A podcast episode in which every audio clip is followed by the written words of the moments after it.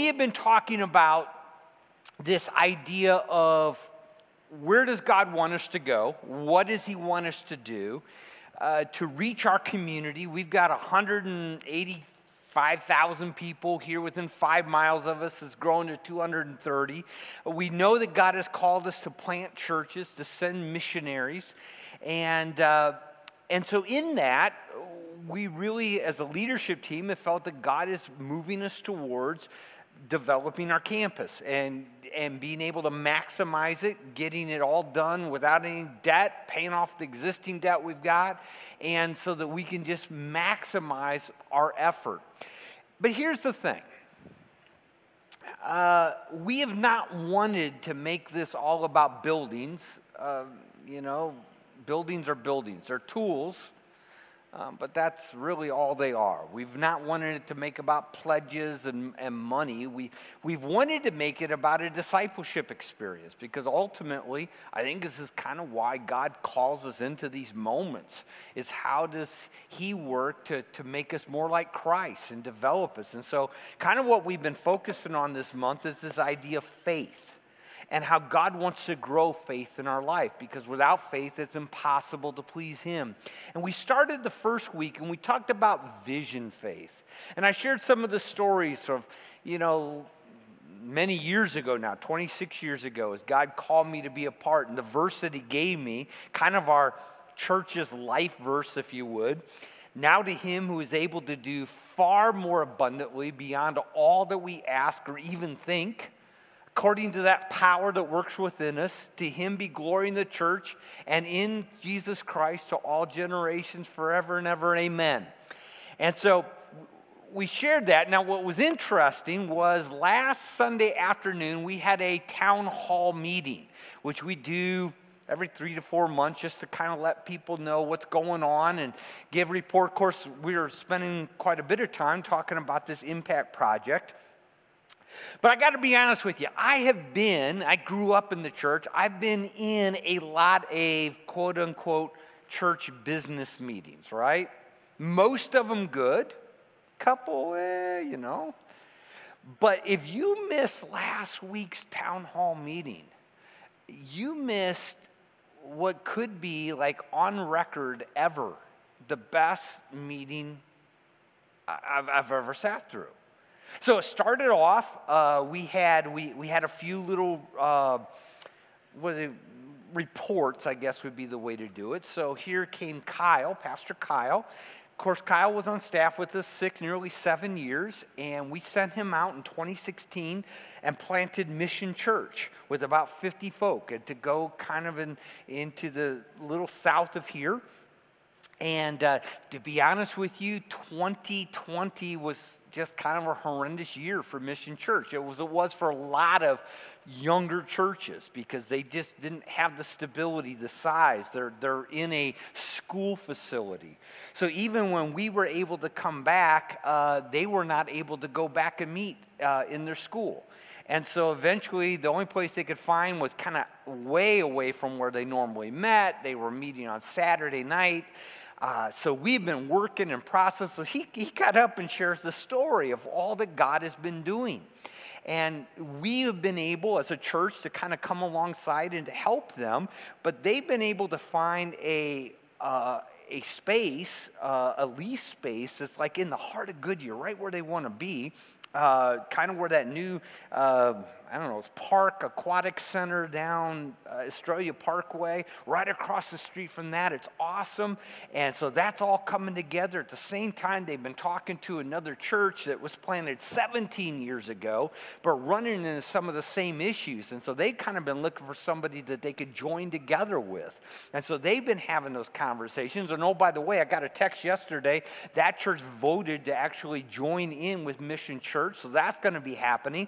And, uh, and it was like, wow, you know, and look at what God's doing. People are coming to faith in Christ, lives are being changed. God has given them just a, this perfect location for doing ministry. So he sits down. Michael gets up, right? Michael, who just left uh, in January with about a little over 100 people, to go plant Salt Church out in Waddell. And if you remember, we'd raised money to, for that church launch here at the end of the year. And, you know, our, we had hoped to send between 125 and 150. We're still trying to get exactly what, you know, because uh, it's still shaking out. But it looks like maybe about 100, 110 of our people went.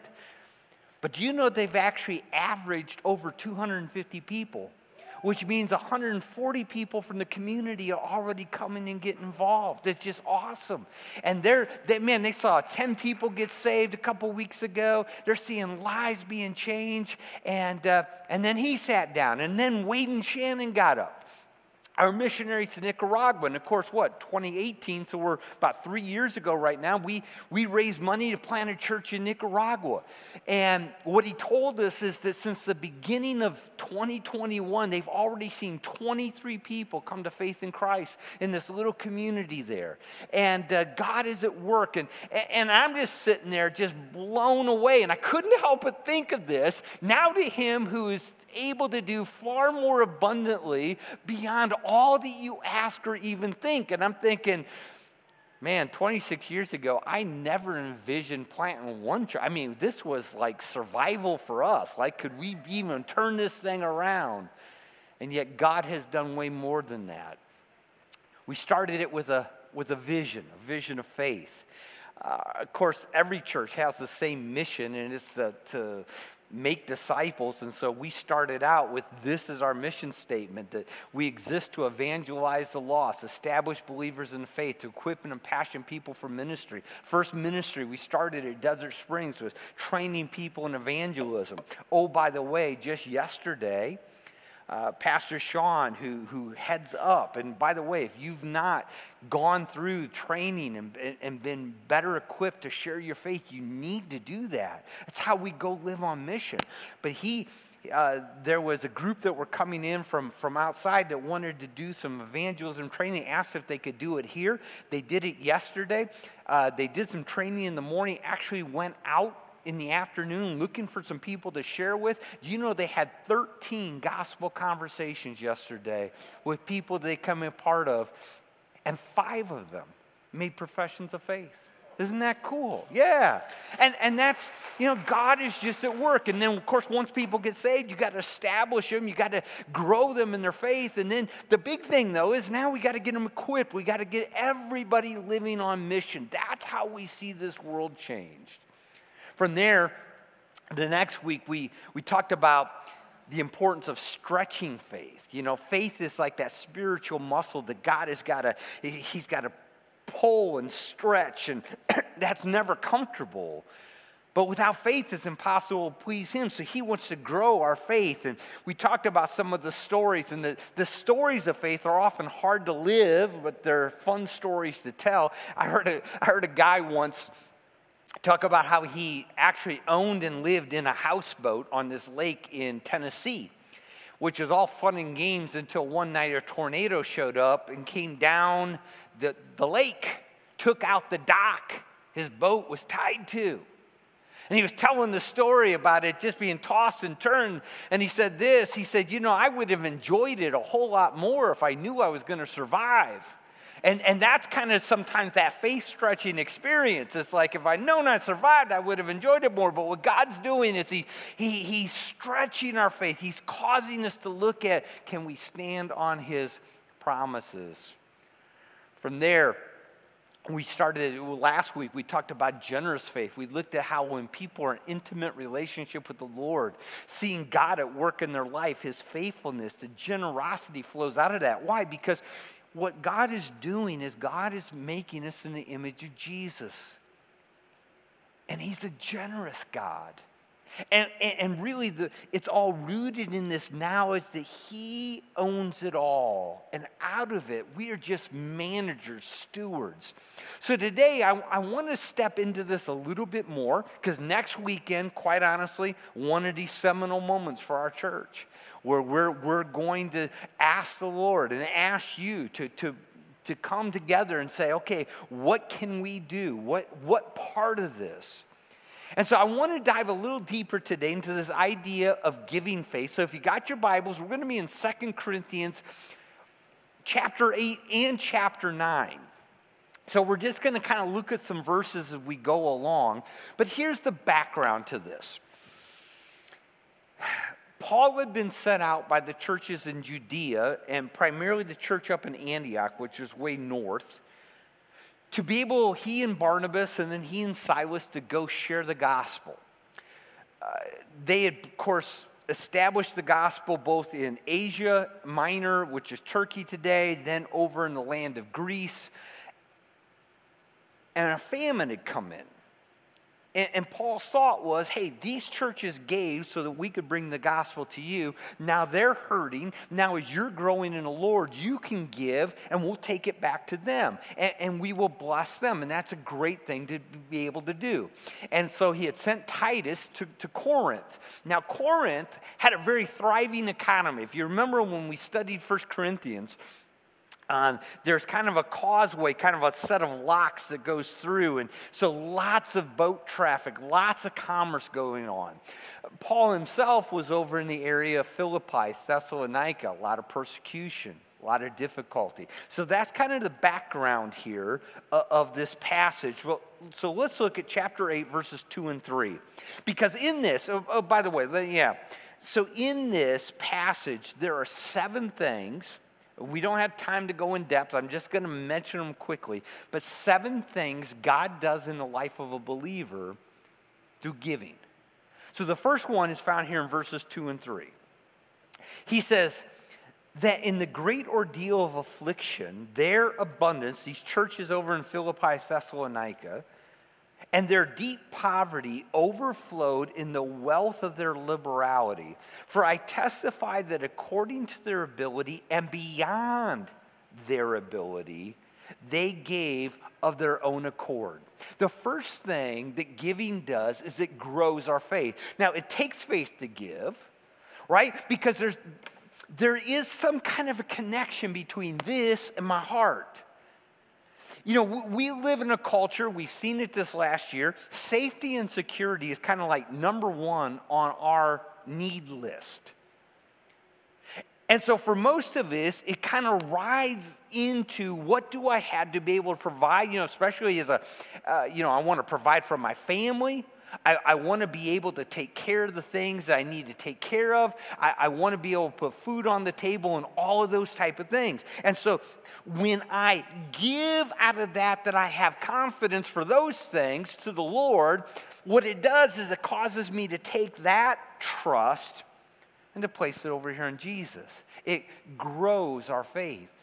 I, I love the idea that it's out of their poverty that they are giving. You know, things aren't going all that good. They aren't necessarily in the midst of a robust time of, uh, of finances, but they wanted to give. They wanted to be a part of what God was doing. They wanted to give back to those who had sent the gospel to them. They were willing to do that. It grows our faith. The second thing that he says that giving does, you see in verse 4. He says, begging us with much urging for the favor of participation in the support of the saints. Second thing giving does is it allows us to bless and minister to other people. I mean, I think of right now, out, out in Waddell at Canyon View High School. You know, there are 250, 260 folks, 140, 150 of them you and I have never met. They will probably never know about us, in fact. But the reality is because you all gave, because you all were willing to, to, to come and to support and to send out of church, you're ministering to them today. I think of those 23 people who have come to faith in Christ just in the last two months down in Nicaragua. Probably this side of heaven, most of us will never meet them. But the reality is because if your generosity, your giving, you're sending missionaries and, and then planting that church, man, blessing, ministry to others. That's what giving allows us to do. I think that's going to be one of the cool things about heaven the richness of finding what God was able to do with what we gave and lives that were changed and transformed. The third thing he tells us that giving does in our life is there in verse 5. And he says, And this not as we had expected, but they first gave themselves to the Lord and to us by the will of God. Now, it's kind of an interesting thought. They gave, but what they first gave was their heart. They gave that to the Lord. And one of the cool things about giving is that it does focus our hearts on the Lord more. It'll cause us to grow in our love for Christ. Remember what Jesus said? It was kind of thought of as backwards in his day. I think it's even kind of thought of as backwards by many people today. But Jesus said, Where your treasure is, that's where your heart is. Most of us operate where our heart is, that's where our treasure will go. Jesus said, No, no, no. Your heart follows your treasure. And so when we give, when we say, listen, Lord, we, we love you, we want to be invested, that's part of what helps grow our heart in love for Christ, that commitment to, to following after Him because we stick our treasure there. The fourth thing that he mentions is down in verse uh, 7. He says, But just as you abound in everything, in faith and utterance and knowledge and in all earnestness and in the love we inspired in you, see that you abound in this gracious work also. You skip on down to verse 9. For you know the grace of our Lord Jesus Christ, that though he was rich, yet for your sake he became poor so that you through his poverty might become rich. The fourth thing that giving does is it helps develop spiritual maturity, right? So if I'm going to become like Christ, generosity, giving has got to be a part. It's one of those things that can't be missing. If you remember, the Corinthian church had people that were really invested in spiritual gifts, right? You know, for some it was, uh, you know, this gift and that gift, and they were the gifts were a big thing. And, and what Paul's trying to say is that's great. You abound in some of these things, but you need to abound in in everything. There's a maturity that comes. So, for those of you that are parents and have had teenagers, right? Do you remember those moments? I mean, those moments of internal great celebration when that teenager would actually show a piece of maturity in their life. Uh, maybe they borrowed the car and actually brought it home with gas back in it. It's like a hallelujah moment, right? Or they come in late at night and they're hungry and they fix themselves something to eat and you get up in the morning expecting everything to be out. They actually put it all in the dishwasher and ran the thing. And it's just like, glory to God. It's finally, it's, it's catching, right? And you get so excited.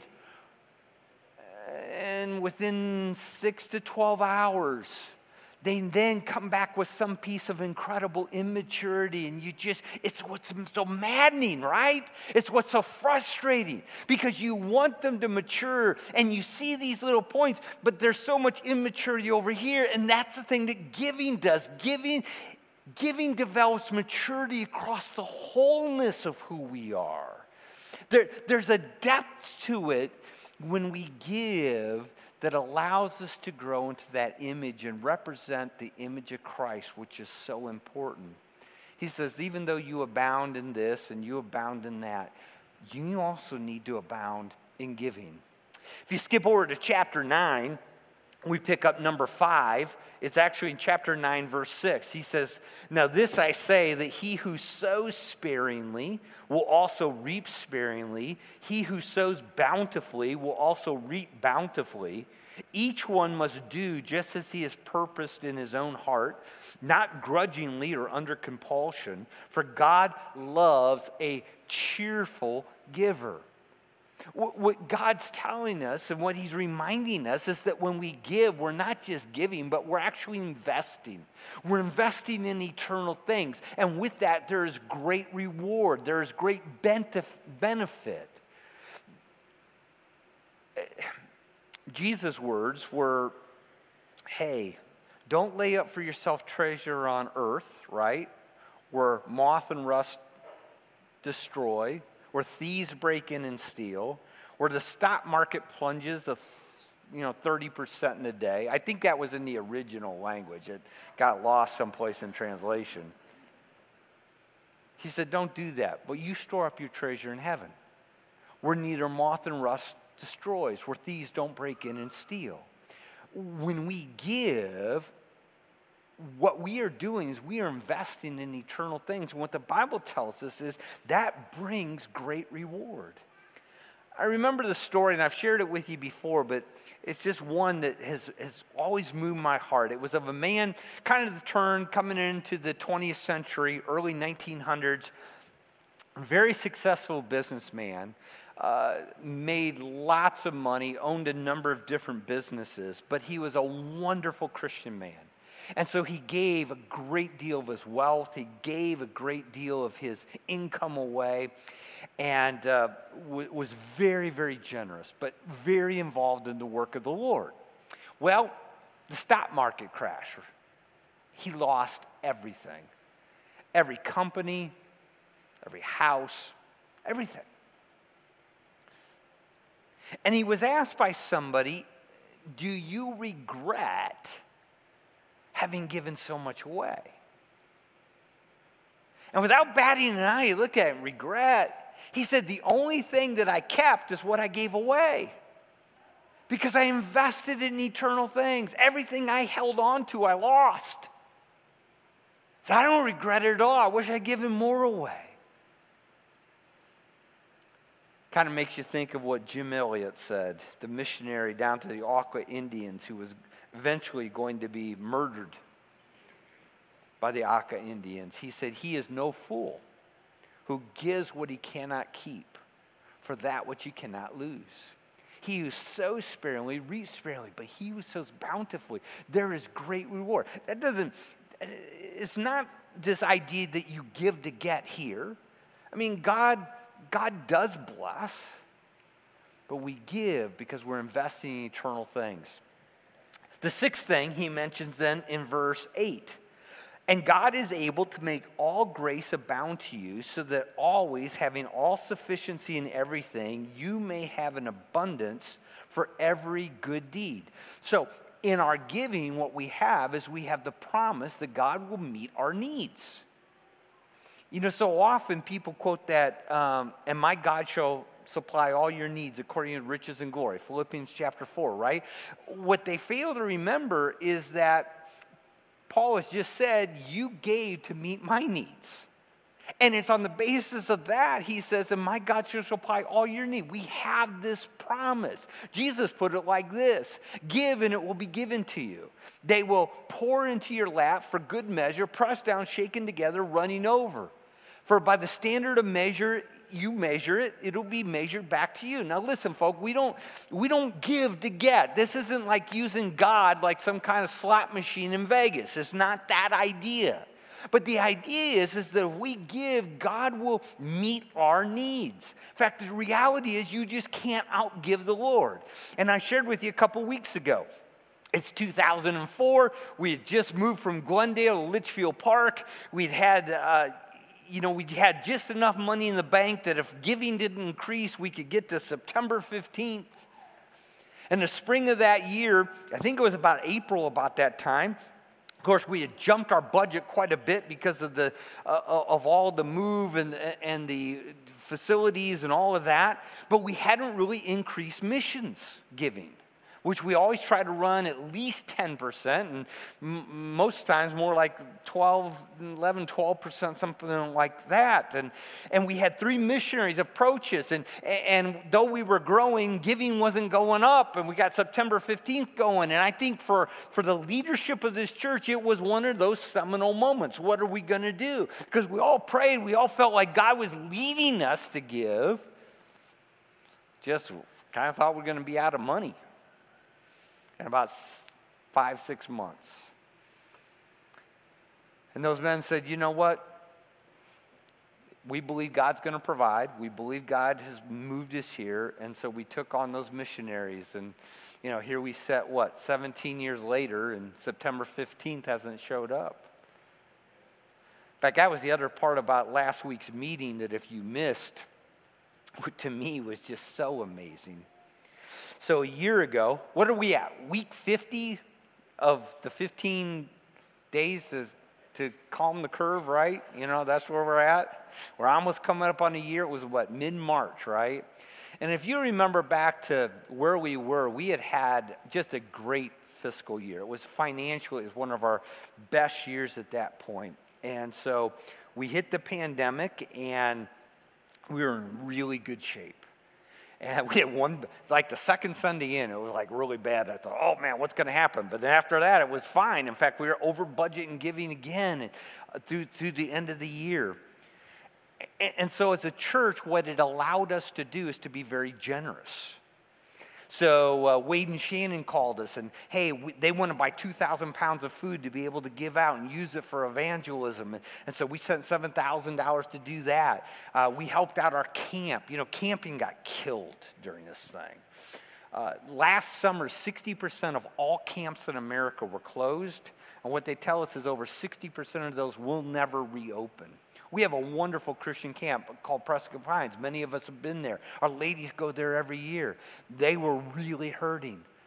We said, you know, God's blessed us. I think we sent $20,000 to help them. Different missionaries would come. Hey, we just, we need some extra help right there. I remember getting the call from, from Greg Lyons in the Philippines. And, you know, their churches, uh, have never been online giving because they always gather. They can't gather now, and they needed some money. I believe we sent them $5,000 to help support these 40 churches. Uh, we just tried to be generous. So we're sitting in this meeting last week, and this is to my shame. I probably should pay a little more attention. I mean, I watched the offerings, right?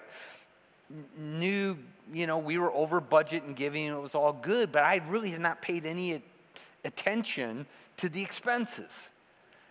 So Kenny gets up in the meeting last week and he says, You know, we're over budget and giving, and everybody went, Great. Or, uh, you know, that's awesome. We're also in expenses, we're over budget in missions, and everybody went, Great, right? We've been trying to be generous. But we're kind of down over here as far as in normal expenses. And again, giving's been up. And oh, by the way, you know, eight months into our fiscal year, we're something like $200,000 to the good. And I went, oh my goodness. You just can't outgive the Lord, right? You just can't outgive the Lord. And, and that's what he says. Uh, he, he, he, God will supply your need. The last one, I got to hurry. And the last one's actually found here in verses uh, 11 and 12 and 13. He says, You will be enriched in everything for all liberality, which through us is producing thanksgiving to God. For the ministry of this service is not only fully supplying the needs of the saints, but is also overflowing through many thanksgivings to God.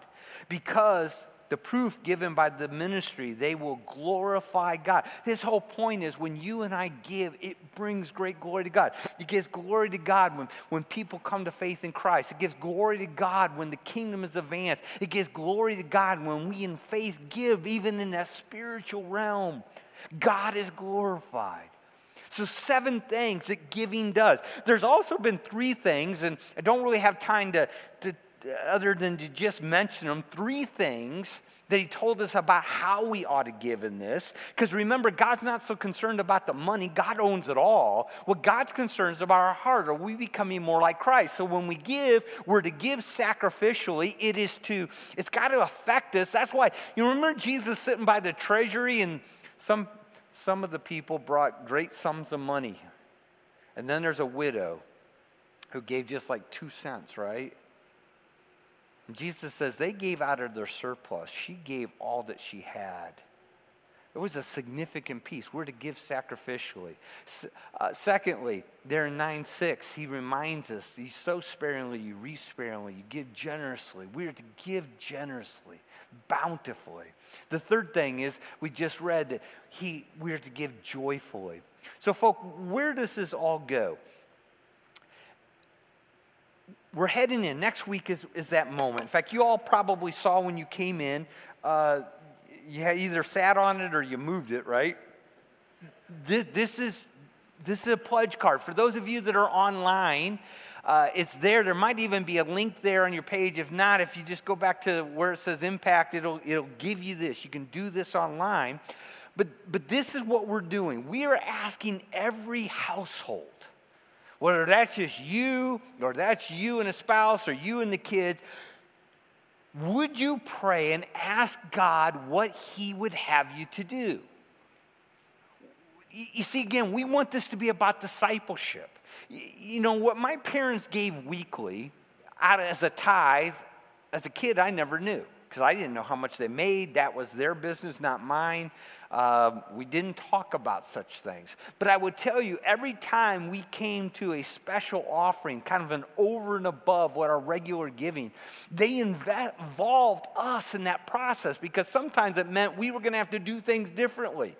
You know, we, we may not be able to do some things in order to be able to give. So we were involved. It's a great discipling piece for your toy, for your, for your kids. What we're asking you is to prayerfully consider what you would be willing, what you believe God is laying upon your heart to give towards this campus expansion, the Impact Project, over the next three years. Because that's about how long it would take us, you know, from kind of start to, to getting it done. We're going to be raising funds specifically for this over the next three years. Now, obviously, it's got to be over and above regular giving, right? Because the ministry, the missionaries, everything continues as is happening, the church planting. This has got to be special. This has got to be over and above. And so, what would God lay upon your heart to do? Now, just to remind you, we set three goals. We're, we're just trying to be sensitive to what God would do. Number one goal is what we call the abundant goal, which would be awesome. It would be doing phase one of the project, which would be adding over here a bump out for children's educational area. It would be the parking and all of that piece. The second goal, we call it the exceeding abundant goal. It would be doing all of that, phase one, and then phase two, which is that new worship center, just like this, multi purpose, but built actually for worship. And then the, what we call the God dream goal, that before God takes me home, right? It's, it's my dream. We not only get this done, this, this piece built out, but we're also to pay off the existing debt. Because then it's like every dollar that comes in, we can put in to the kingdom piece of planting churches, sending missionaries, reaching our community with the gospel of Jesus Christ. Now, here's the thing, folk. To reach our goal, it's going to take all of us all of us, being generous, quite honestly, being sacrificial. Uh, looking at, I mean, I don't, I don't know of anybody, maybe there is, but I don't know of anybody in our church that has the ability to just kind of sit down and write a check and say, hey, we can do this.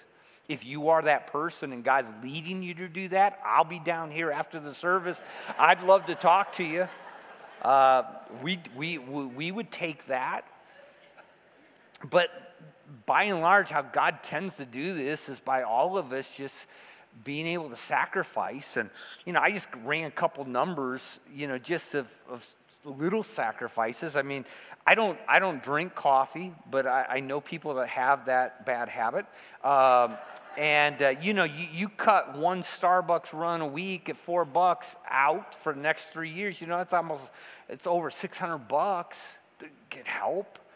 Or, or maybe as a family eating out and going to, you know, you've got enough kids. I take my grandkids to Chick fil A, man, it's 40 bucks, right? You, you, you cut one of those things out a, a, a week, that's nearly $7,000 over three years. Or maybe it's just, hey, we can, you know, we can give an extra 50 or an extra $100 a week, you know, just work our budget, you know. That's very significant. So, what, what can we do? And so, what we're asking you to do is this week is to pray, talk, come to what do you believe God is asking us to do over and above? And we're going to ask you to bring this back or fill it out online. And next week we're just going to have we're going to finish up this this kind of this period. We're going to give you the opportunity after the service is done to put those in. Now the big thing is they're not commitments. It's not like you know, something changes, God moves you away, we're going to come. This just helps us to know hey, this is the part of the project that we believe God's leading us to do. And so, with that in mind, I just I want to pray. I want to pray for us. I want to pray that God will will give us all that wisdom. Father, I'm excited about this, this next piece, this next phase, this next step, Lord, in ministry. You have been so faithful. You have been so kind. We have told the stories of, of your faithfulness, of, Lord, the generosity of your people, the sacrifice that so many have given to, Lord, help us be who we are today. I believe that, God, you have built a culture of generosity here because of men and women who have leaned into this over the years. And Lord, I believe you've put us here in Goodyear, this northeast corner, to reach this community with the gospel. I believe you've called us to be involved in world evangelization. I believe you've called us to plant churches, to raise up next generation of leaders. And Lord, as, as I would look at these buildings, Lord, they would be wonderful tools for us to be able to have to do those things. And so, God, my prayer is, is that you would lay upon all of our hearts, for Tammy and I, for Lord, for each house, for each household that's represented. Lord, what you would have us to do, that we would truly be willing to say, okay, God, where do you want to stretch us? What can we do? How can we sacrifice? How can we be generous? And that, Lord, it would just be very, very clear uh, to the world around us, to our community, that, that uh, Lord, you, you, have, you have provided, that you have supplied, that you have done far more abundantly above all that we ask or think. And so, Lord, I commit us to you. I pray, God, that you would that we would truly seek you with that whole heart, asking what you would have us to do. In Jesus' name, amen.